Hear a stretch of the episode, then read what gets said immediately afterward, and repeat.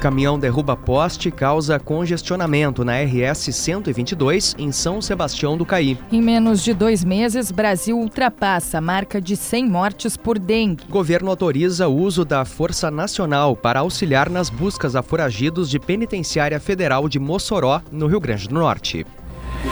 Correspondente gaúcha Serrana Solar. Pedro Quintana e Yasmin Luz. Muito bom dia, agora são 8 horas 1 minuto. A temperatura é de 22 graus na capital.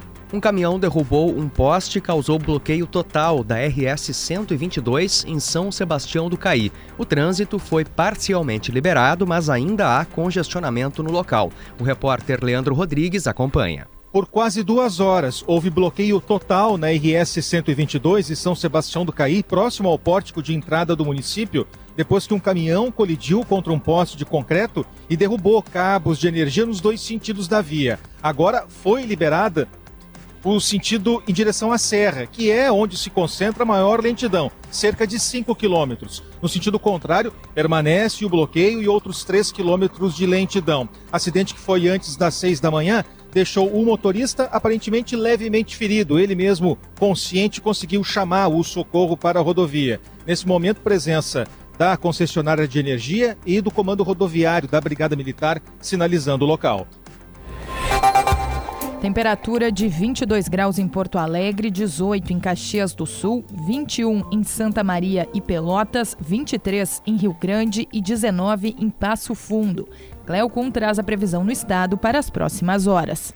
O dia de hoje apresenta amplo domínio da massa de ar seco na maior parte do estado e a expectativa de que com isso as temperaturas fiquem um pouquinho mais altas do que ontem, em torno de 29, 30 até 31 ou 32 na fronteira com a Argentina, que vai ser a parte mais quente do estado. Há possibilidade de chuva no norte e noroeste, pouca coisa, mas a gente tem principalmente à tarde chance de alguma chuva por lá. Para amanhã o tempo fica mais seco e um pouco mais quente aqui na capital gaúcha.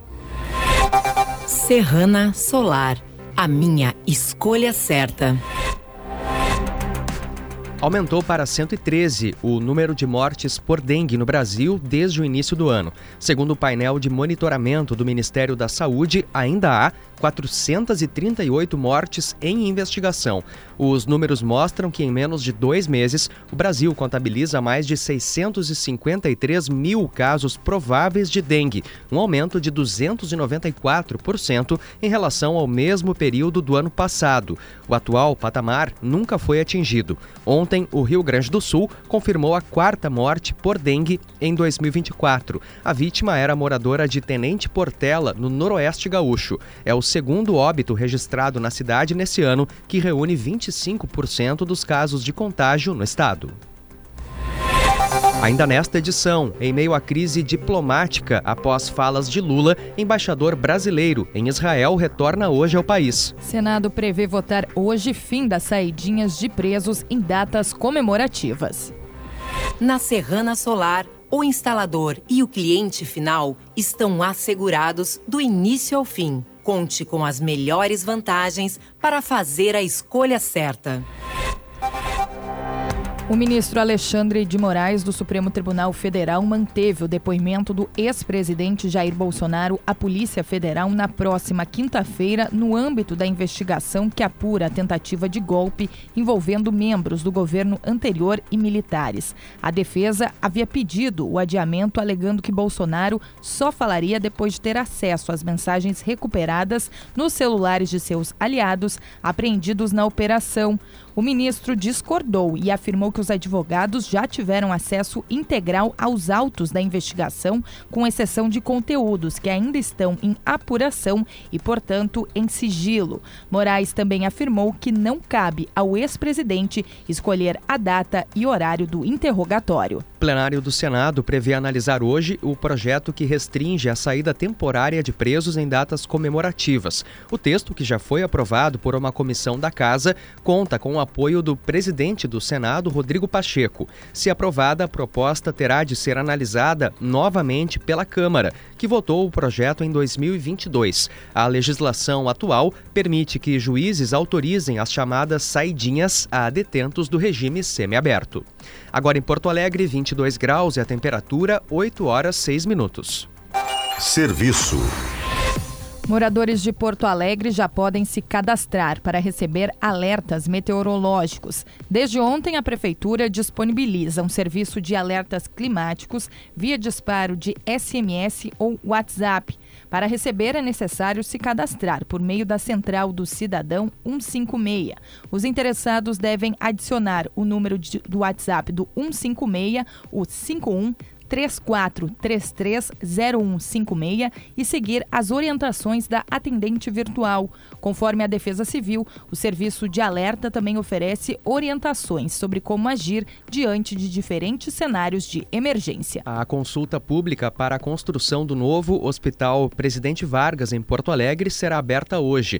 Para a realização da obra e gestão administrativa, a Prefeitura da capital prevê uma parceria público-privada. O novo hospital será erguido na Avenida Érico Veríssimo, nas proximidades do ginásio Tesourinha. A instituição terá aumento na complexidade dos atendimentos, além de 28 novos leitos, passando de 188 para 216. O embaixador brasileiro em Israel, Frederico Meyer, deverá voltar ao Brasil nesta terça-feira. Essa é considerada uma medida dura nas relações internacionais, já que sinaliza que o país quer ouvir esclarecimentos de seu diplomata a respeito de uma atitude considerada hostil efetuada pela outra nação, Conforme o Itamaraty, a providência foi tomada diante da gravidade das declarações do governo israelense de classificar o presidente Lula como persona non grata, após ele comparar as ações de Israel na faixa de Gaza ao Holocausto. Na prática, nenhuma dessas atitudes significa rompimento diplomático entre Brasil e Israel. Israel voltou a bombardear a faixa de Gaza nesta terça-feira, pouco antes de uma votação no Conselho de Segurança da ONU, que tenta aprovar uma resolução sobre trégua nos combates. Testemunhas relataram bombardeios e combates no leste da cidade de Gaza e em Khan Yunis, no sul do território três agências da ONU apresentaram um alerta sobre a situação humanitária na região. Também advertiram que a escassez de alimentos e as doenças podem provocar uma explosão do número de morte de crianças. Em instantes, três pessoas são mortas em ataques a tiros nas últimas horas no estado. O ministro da Justiça, Ricardo Lewandowski, autorizou o uso da Força Nacional em Mossoró, no Rio Grande do Norte, onde foi registrada a fuga de dois detentos da Penitenciária Federal de Segurança Máxima. As buscas pelos fugitivos entraram nessa terça-feira, no sétimo dia. O envio da Força Nacional atende a um pedido feito pelo diretor-geral da Polícia Federal, Andrei Passos. Serão destinados 100 homens e 20 viaturas que vão se juntar aos mais de 500 agentes que já estão na região. Rogério Mendonça e Davidson Nascimento escaparam da unidade prisional na madrugada do dia 14 de fevereiro. Quatro homens foram presos após um confronto com a polícia nessa madrugada em Santana do Livramento, na fronteira oeste. Segundo a Brigada Militar, a ocorrência iniciou ainda em Rivera, no Uruguai. Na prisão, foram apreendidos fuzis, pistola e outras armas, além de drogas e munição. A apreensão ainda está sendo contabilizada na delegacia de polícia. Um ataque a tiros deixou um homem morto na zona sul de Porto Alegre a noite passada foi na rua Diomário Mugim, no bairro Cristal. Segundo a Brigada Militar, a vítima, de 26 anos, estava na via quando foi atingida. Ele tinha antecedentes criminais por furtos e não teve o nome divulgado. O caso é investigado pela Delegacia de Homicídios da capital. Dois homens foram mortos a tiros no final da noite passada em Dom Pedrito, na região da Campanha. O crime ocorreu no bairro Getúlio Vargas. Uma mulher também ficou ferida. Não há detalhes sobre a ocorrência nem informações sobre a identidade das vítimas. Minutos depois, um outro homem foi baleado na cidade e pediu ajuda aos agentes de segurança do presídio de Dom Pedrito. Ele foi levado para atendimento médico. A Polícia Civil investiga se os casos têm relação. Serrana Solar, a minha escolha certa. Você encontra o correspondente Gaúcha Serrana Solar na íntegra, além do conteúdo completo das notícias e reportagens com fotos e vídeos em GZH. A próxima edição será às 12 horas e 50 minutos. Bom dia.